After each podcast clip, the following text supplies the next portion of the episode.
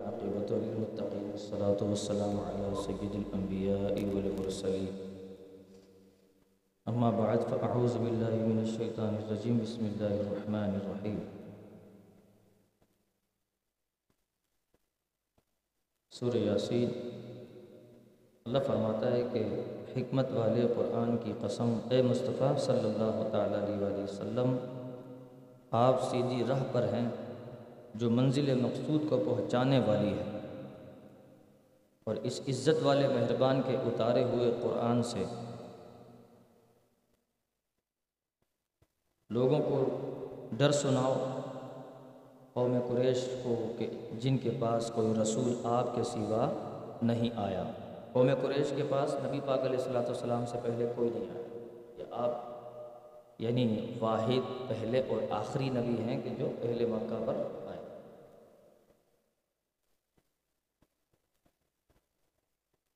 اور ان میں اکثر کفر میں پختہ ہونے میں ثابت ہو چکے۔ وہ ایمان نہ لائیں گے۔ جب انہوں نے نبی پاک علیہ الصلاۃ والسلام پر پتھر پھینکنے کا ارادہ کیا، یہ جو میں نے کل بھی ایک واقعہ سنایا تھا، وہ سورہ یاسین میں۔ ابو جہل نے کوشش کی کہ وہ پتھر لے جا کر نبی پاک علیہ الصلاۃ والسلام کے اوپر پھینک دے۔ تو اللہ فرماتا ہے کہ ہم نے اس کے ہاتھوں کو گردن سے چپکا دیا۔ وہ کامیاب نہ ہوا، اس نے واپس آ کر اپنے لوگوں کو کہا، تو ولید بن مغیرہ نے یہ پھر کوشش کی۔ وہ گیا تو وہ صرف حضور کی آواز کو سنتا تھا، وہ اندھا ہو گیا، نظر ہی نہیں آتا اسے اس کے بعد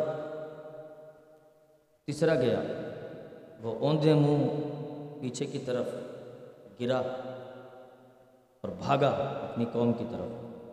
لیکن ناکام رہے اور ان کے کفر کو اللہ نے اتنا پختہ کر دیا کہ یہ کفر ہی پر مرے۔ ان کی تمثیل اللہ تعالیٰ نے یوں بیان فرمائی قرآن مجید میں جیسے بعض لوگوں کے ذہن میں یہ بات آتی ہوگی کہ اللہ کے رسول علیہ صلاۃ والسلام ان کو بیان فرما رہے ہیں، دعوت دے رہے ہیں، لیکن یہ قبول نہیں کرتے۔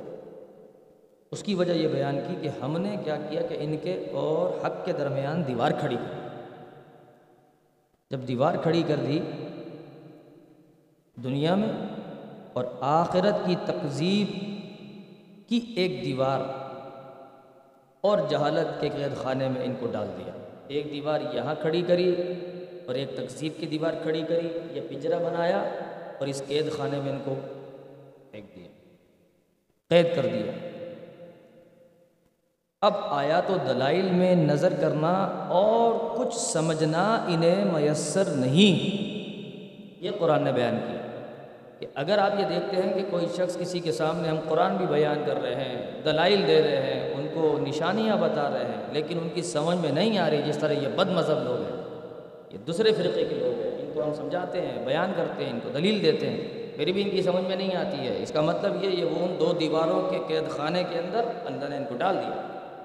اب ان کو کوئی دلیل اثر نہیں کرے فرمایا کہ آپ انہیں ڈرائیں یا نہ ڈرائیں، محبوب، یہ کبھی ایمان نہ لائیں گے۔ کیونکہ آپ کے ڈر سنانے اور خوف دلانے سے وہی ایمان لائیں گے جو رحمان سے بے دیکھے ڈرے۔ تو انہیں بخشش اور عزت کے ثواب کی بشارت انہی کے لیے جو اللہ کو جنہوں نے دیکھا نہیں ہے اور کتنی بڑی بات کہ رسول کریم علیہ السلاۃ والسلام سے، ہم نے، ہم جو اس وقت بیٹھے ہیں، ہم نے بظاہر حضور سے پیغام دین نہیں لیا بظاہر۔ ہم نے پیارے مصطفیٰ کریم علیہ السلاۃ والسلام کے غلاموں سے لیا۔ ان کے اشاق نے ہم تک اسلام پہنچایا۔ اور ہم نے ان سے سنا اور اپنے رب کو مان لیا۔ اور ہم نے ان سے سنا، اپنے رسول کو مان لیا۔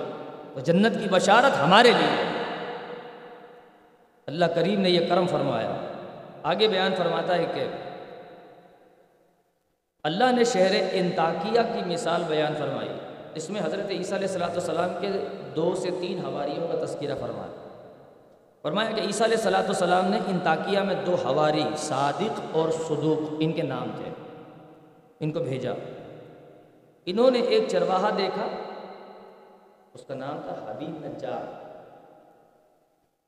اسے دین کی دعوت دی۔ اور شرک سے منع کیا۔ اس کا نام حبیب نجار تھا۔ اس نے پوچھا، کوئی نشانی ہے آپ کے پاس؟ انہوں نے کہا، ہم نابینا کو بینا کرتے ہیں اور برسی کو اچھا کر دیتے ہیں۔ یہ کون ہے؟ ہواری ہے۔ یہ ذہن میں رکھیے گا، عیسیٰ علیہ السلام نہیں ہے یہ۔ یہ عیسیٰ علیہ السلام نہیں ہے، ان کے ہواری یعنی ان کے صحابی ہیں۔ یہ اور صحابی جو ہے حضرت عیسیٰ علیہ السلام کے کسی کے کسی نابینا کے اوپر ہاتھ لگا کر پھیر دیں، اس کی آنکھیں آ جائیں۔ حضرت عیسیٰ علیہ السلام کی ہواری ہے۔ عیسیٰ علیہ السلام نہیں ہے، یہ ذہن میں رکھیے گا۔ اور کسی برسی کو ہاتھ لگا دیں تو اس کی وہ بیماری برس یعنی برس جس کو چھپے کی بیماری ہوتی ہے، کیڑوں کی بیماری ہو جاتی ہے۔ اس کو ہاتھ لگا دے ایسا پھیر دے تو وہ ٹھیک ہو جاتا ہے۔ یہ کیوں؟ اس لیے کہ اس برس کی بیماری کا علاج بہت مشکل ہے، بہت مشکل سے ہوتا ہے۔ اس لیے یہ معجزہ اللہ نے عیسیٰ علیہ السلام کو عطا فرمایا۔ اور عیسیٰ علیہ السلام کی برکت سے ان کی ہواریوں کو یہ اللہ نے تحفہ عطا فرمایا۔ اگر عیسیٰ کرے تو معجزہ، اور سادی کو صدوق کرے تو یہ کرامت ہے۔ اللہ۔ اور یہ انہی کے زمانے کی بات ہے۔ تو حضرت عیسیٰ نے بھیج دیا حبیب نجار کو۔ یہ پیغام پہنچایا۔ تو حبیب نجار نے کہا اچھا ایسا ہے، تو میرا بیٹا دو سال سے بیمار ہے۔ ذرا اس کو تو ٹھیک کرو۔ وہ اپنا بیٹا لے آیا۔ ان دو حضرات نے جو ہے وہ ہاتھ پھیرا ٹھیک ہو گیا۔ حبیب نجار ایمان لے آیا حبیب نجار ایمان لے آیا سبحان اللہ۔ اب یہ بات پھیل گئی شہر میں، انتاکیہ میں بڑی مشہور ہو گئی کہ کوئی ایسے لوگ آئے ہیں اور یہ کرتے ہیں اور یہ شفا ہو جاتی ہے اور یہ تمہیں بتوں کی پوجا سے منع کرتے ہیں۔ یہ کہتے ہیں کہ ایک اللہ کی پوجا کرو، ایک اللہ کی عبادت کرو۔ یہ بات مشہور ہو گئی۔ بادشاہ تک پہنچی تو بادشاہ نے ان کو بلوایا اور قید خانے میں ڈال دیا۔ بولا، ڈالو ان کو، جیل میں ڈالو۔ اس کے بعد پھر حضرت عیسیٰ علیہ السلاۃ السلام کو علم تو تھا۔ انہوں نے شمعون کو بھیجا۔ شمعون نام سنا ہوگا۔ یہ حضرت عیسیٰ علیہ السلام کی ہواری شمعون۔ حضرت عیسیٰ علیہ السلاۃ والسلام نے شمعون کو بھیجا۔ یہ بڑے ذہین و فتین تھے۔ بہت قابل آدمی تھے۔ انہوں نے بادشاہ تک پہنچنے کے لیے رسم و راہ نکالی، جسے ہم اردو میں کہتے ہیں کہ راستہ بنایا، کچھ سیٹنگ بنائی، یا جو ہے کوئی ایسا کوئی کیا کہتے ہیں، کیا بولتے ہیں اسے کہ تعلقات پیدا کیے کہ بادشاہ تک پہنچ گئے۔ اور بادشاہ تک پہنچنے کے بعد بادشاہ کے دربار میں بیٹھ گئے۔ اور بادشاہ سے ایسے تعلقات بنائے کہ بادشاہ کو ان پر بھروسہ ہونے لگا۔ کتنے ذہین آدمی ہوں گے۔ اس کے بعد پھر باتوں باتوں میں انہوں نے کہا کہ وہ میں نے سنا ہے کہ خانے میں دو قیدی ہے آئے تو اسی کام کے لیے تھے۔ کہا، قیدی ہیں دو، بالکل ہے۔ ان کو، ان کی بات سنی تھی آپ نے پوری، بادشاہ کو کہا۔ بولا بات تو نہیں سنی تھی، انہوں نے کہا تھا، بھائی خدا کی پوجا کرو، مجھے غصہ آ گیا، میں نے اٹھا کے قید میں ڈال دیا۔ نہیں، ایسا کیوں بلائے ہیں، بات سنیں۔ بادشاہ نے کہا، بلاؤ، دو قیدیوں کو بادشاہ کے پاس لے کر شمون نے دو قیدیوں کو پوچھا، انجان بن۔ بادشاہ نے کہا، انہوں نے نیا دین بتایا، مجھے غصہ آ گیا، میں نے قید میں ڈال دیا۔ شمون نے کہا، ان کی بات تو سنو کیا کہتے ہیں؟ بادشاہ نے بلایا اور دونوں آئے۔ شمون نے پوچھا، تمہیں کس نے بھیجا تھا؟ انہوں نے کہا کہ اللہ نے بھیجا جس نے یہ ساری کائنات پیدا کی ہے۔ شمون نے کہا، اس کی تھوڑی سی صفت تو بیان کرو، جو تم کہہ رہے ہو۔ آئے ہائے، آئے انہوں نے کہا، وہ جو چاہتا ہے، کرتا ہے۔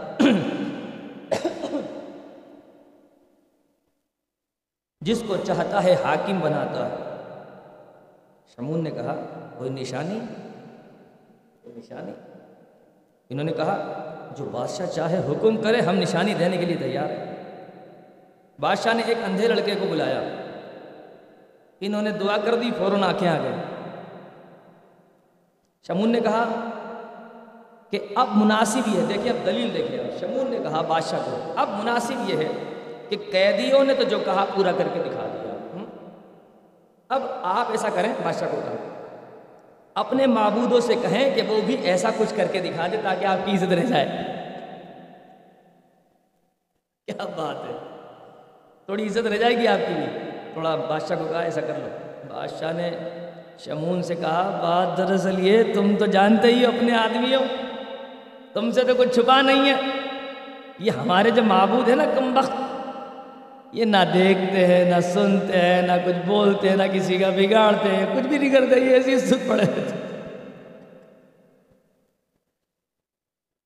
پھر بادشاہ نے ان حواریوں سے کہا کہ اگر تمہارے معبود کو مردے کے زندہ کر دینے کی قدرت ہو، میں اس پر ایمان لے آؤں۔ بادشاہ نے چیلنج دے دیا مردے زندہ کرنے کے لیے۔ یہ بہت زبردست بات ہے۔ انہوں نے کہا، ہمارا معبود ہر شے پر قادر ہے۔ بادشاہ نے کہا کہ ایک دیہاتی کو لے آؤ۔ وہ ایک دیہاتی کو لے کر آئے جس کو مرے ہوئے سات دن ہو گئے۔ پہ مرا تھا، کفر پہ مرا تھا۔ سات دن اس کو گزر گئے تھے مرے ہوئے۔ اس کا جسم خراب ہو گیا تھا۔ بدبو پھیل رہی تھی اس کے جسم سے۔ تو صادق و مصدوق نے دعا کی، یہ زندہ ہو گیا۔ یہ زندہ ہو گیا۔ اور کھڑا ہو گیا۔ کہنے لگا، میں شرک پر مرا تھا، مجھ کو جہنم کی سات وادیوں میں داخل کیا گیا۔ میں تمہیں آگاہ کرتا ہوں، جس دین پر تم ہو، بہت نقصان دہ دین ہے۔ ایمان لاؤ۔ اور کہنے لگا، آسمان کے دروازے کھلے اور ایک حسین و جمیل نوجوان مجھے نظر آیا، جو ان تینوں شخصوں کی سفارش کرتا ہے۔ اللہ کی بارگاہ میں، حضرت عیسیٰ کو دیکھا اسے۔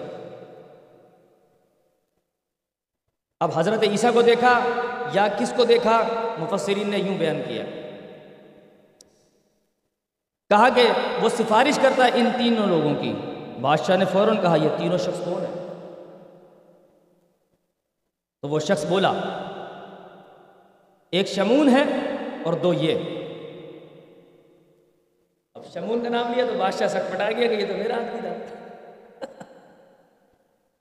بادشاہ کو جھٹکا لگا۔ لیکن ان دو کا نام لیا تو بادشاہ پھر یقین میں آ گیا۔ بادشاہ کے دل میں اترنے لگا ابھی بادشاہ بولتا کچھ نہیں ہے۔ بادشاہ کے دل میں بات اتر رہی ہے آہستہ آہستہ۔ شمون نے دیکھا کہ بادشاہ کو تعجب ہو رہا ہے۔ شمون نے موقع سے فائدہ اٹھایا اور بادشاہ کی گلی اڑا دی۔ ہاں، گلی اڑا دی بادشاہ۔ وہ کیسے؟ بادشاہ نے کہا شمون نے جو ہے بادشاہ کو کہا کہ دیکھو، کچھ نصیحت کی، ایمان لے آؤ۔ بادشاہ کو نصیحت کی، ایمان لے آؤ۔ اسی میں بھلائی ہے۔ تو پھر یہ بادشاہ بھی اور اس کی کچھ قوم کے لوگ بھی ایمان لے آئے۔ اور کچھ لوگ ایمان لے کے نہیں آئے۔ اور عذاب الہی سے پھر ہلاک ہو گئے۔ اور ان کو اپنا جیسا کہنے والے، وہ ہمیشہ انکار ہی کرتے ہیں۔ انہوں نے یہ دیکھا، یہ تو ہماری طرح ہیں، دو آدمی کیا تو ہم جیسے ہی ہیں، ہماری طرح کھاتے ہیں، ہماری طرح پیتے ہیں، اور ہماری طرح یہ بیمار بھی ہو جاتے ہیں۔ بھئی یہ ہماری طرح ہماری طرح کے چکر میں مر گئے ہو۔ یہ ہماری طرح کا جو چکر ہے نا، یہ یہ آدمی کو لے ڈھونڈتا ہے۔ وہ تربوزیہ بھی یہی کہتا تھا نا کہ ہماری طرح اس کا بھی بڑا فرق ہوا۔ اچھا پھر اس، اسی رکوع میں آگے بیان ہوا کہ اب یہ بات جب پھیلی نا آگے، تو جنہوں نے جو ایمان نہیں لائے تھے، ان میں غصہ پڑ گیا۔ اور انہوں نے کیا کام کیا کہ کچھ عرصے میں وہ دو جو ہواری تھے نا، وہ ان کے ہاتھ لگے اور روڈ پر انہوں نے ان سے بات چیت کی۔ یعنی روڈ ہو یا کوئی علاقہ ہو یا کچھ، کوئی صحرا ہو، وہ مل گئے، ہاتھ میں چڑھ گئے۔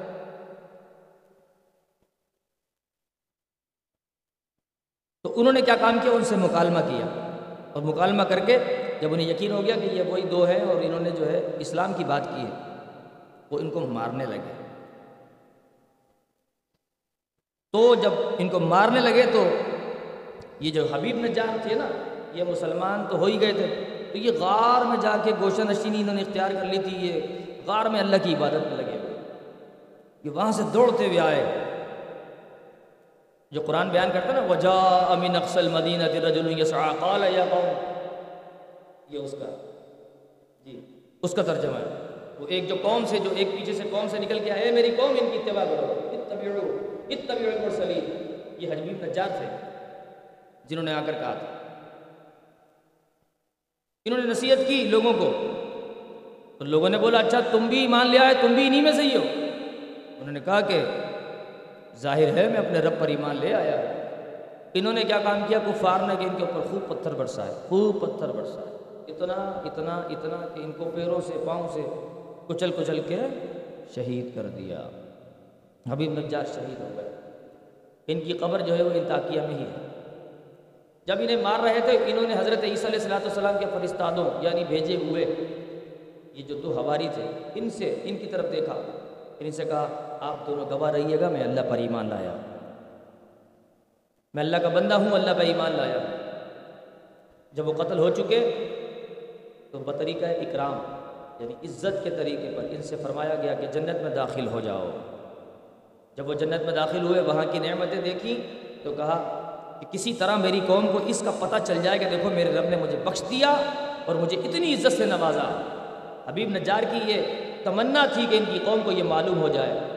کہ اللہ نے ان کی مغفرت فرما دی ہے۔ تاکہ قوم کو مرسلین کے دین کی طرف رغبت ہو جائے۔ یہ ان کی تمنا تھی حبیب نجار کی۔ لیکن کیونکہ پروردگار عالم نے کچھ پردہ رکھا ہوا ہے، تو اللہ تعالیٰ نے یہ ثابت کرنے کے لیے ان کو ان کو دکھانے کے لیے کہ ان کو یقین آ جائے کہ حبیب نجار حق پہ تھے، جنتی تھے۔ تو اللہ تبارک و تعالیٰ نے دیر نہ کی اور اس قوم پر عذاب نازل اور تاخیر نہ کی، جبکہ اللہ تعالیٰ عذاب میں تاخیر فرماتا ہے۔ کیونکہ ان کی خواہش تھی، اللہ کے بندے تھے، اللہ کے ولی تھے۔ تو اللہ نے ان کے دعا قبول فرمائی۔ تو حضرت جبریل کو حکم ہوا کہ ان کو ایک آواز لگا دو بس، ہولناک آواز۔ حضرت جبریل کی آواز، اللہ، جب آپ نے ہولناک آواز نکالی، سب سن کے ہی مر گئے۔ آسمان سے فرشتوں کے لشکر نہیں اتارے گئے عذاب کے لیے۔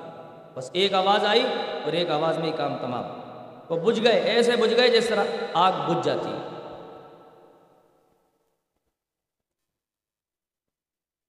آگے فرمایا کہ جب کچھ تم اللہ کی بارگاہ میں خرچ کرو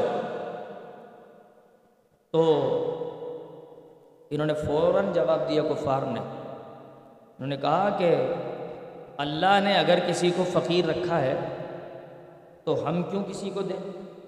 جب اللہ تعالیٰ چاہتا ہے کہ وہ بھوکا مرے تو ہم کیوں اسے کھلائیں؟ یہ جواب دیا انہوں نے صدقے کا۔ اللہ فرما رہا ہے، صدقہ کرو۔ کہتے نہیں نہیں، ہم کیوں دیں ان کو؟ یہ تو بھوکے صحیح ہے کیونکہ اللہ چاہتا ہے کہ یہ بھوکے رہے اللہ چاہتا ہے ان کے پاس دولت ہو، تو ہم کیوں کھانے کو دیں؟ یہ بات کرو۔ تو اللہ نے پھر ان پر جو ہے اپنا کہر نازل کیا۔ اچھا یہ جو بیان ہوا نا یہاں پر، تھوڑا سا میں اس کو عرض کروں کہ دو سور پھوکے جائیں گے، ایک پہلی اور ایک دوسری۔ نفقہ اولا، نفقہ ثانیہ۔ تو نفقہ اولا جو ہے، اس کے اور نفقہ ثانیہ، اس کے۔ دونوں کے درمیان میں چالیس سال کا وقفہ ہوگا۔ نفقہ اولا تک کفار پر عذاب ہوگا۔ نفقہ اولا تک یعنی جو اب کفار مر گئے نا، اب تک۔ تو جب قیامت آئے گی اور پہلی سور پھوکی جائے گی، اس وقت تک ان پہ عذاب ہوگا۔ اس کے بعد پھر اللہ ان کو سلا دے گا، عذاب ہٹا لے گا، کچھ دنوں کے لیے یعنی چالیس سال کے لیے۔ پھر جب نفقہ ثانیہ دی جائے گی، پھر وہ اٹھ جائیں گے۔ اور کہیں گے، کون ہے جس نے ہمیں یہ اچھی میٹھی نیند سے جگا دیا؟ اور اسے کہا جائے گا کہ، چلو، اللہ کی بارگاہ۔ اور پھر ہولناک آواز سنیں گے، ڈر جائیں گے۔ کہیں گے کہ ایسی آواز تو ہم نے کبھی نہ سنی۔ تو کہا جائے گا کہ یہ تو ایک آواز تھی، ابھی تو پورا عذاب دکھانا باقی یہ وہ دن ہے آج یعنی اللہ فرمائے کہ جس کا رحمان نے تم سے وعدہ کیا تھا۔ یہ وہ دن رسولوں نے حق فرمایا تھا۔ یہ ایک ہولناک آواز ہوگی۔ پھر سب اللہ کے حضور حاضر ہو جائیں گے۔ پھر ان سے کہا جائے گا کہ آج کسی پر ظلم نہیں ہوگا اور سب کے کیے کا بدلہ دیا جائے گا۔ یہ وہ گھڑی ہے جس سے آج بھی ڈرایا جاتا ہے۔ اور ابھی وقت ہے کہ گناہ گاری کو چھوڑ دیا جائے۔ اپنے آپ کو شرمندہ کر کے اللہ کی بارگاہ میں توبہ کر لیا جائے، ورنہ پھر قیامت کے دن شرمندگی ہوگی۔ اللہ یہ سورہ یاسین میں بیان ہو رہا ہے۔ اور پھر آگے فرمایا، آخری رکو میں۔ اور بڑھاپا بچپن کی طرح ہو جاتا ہے۔ اس میں کمزوری اور ناتوانی ہوتی ہے۔ یہ سب اللہ تعالیٰ کرتا ہے کہ عقل نہیں رکھتے اور اللہ نے اپنے حبیب صلی اللہ تعالی وسلم کو کلام کاذب کہنا نہ سکھایا۔ کفار حضور کو کہتے تھے شاعر۔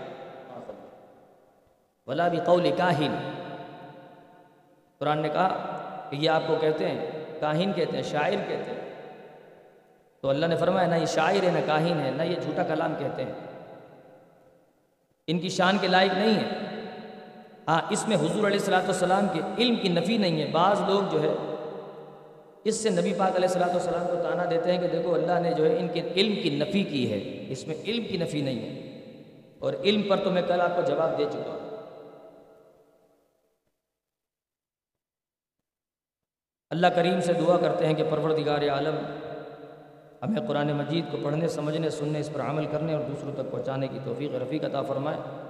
اور عامل قرآن و حدیث بنائے اور اپنی بارگاہ میں ہم سے وہ خدمت لے لے جس سے وہ راضی ہوتا ہے اور اس ماہ مبارک کی جو مبارک ساعتیں ہیں اللہ تعالیٰ اسے ہم ہمارے حق میں قبول فرمائے اور جو کچھ ہم کر سکے، پروردگار جو ہے اسے اپنی بارگاہ عزت میں قبول فرما کر ہمیں مغفرت سے نوازے۔ آمین۔ واخر دعوانا الحمد للہ رب العالمین۔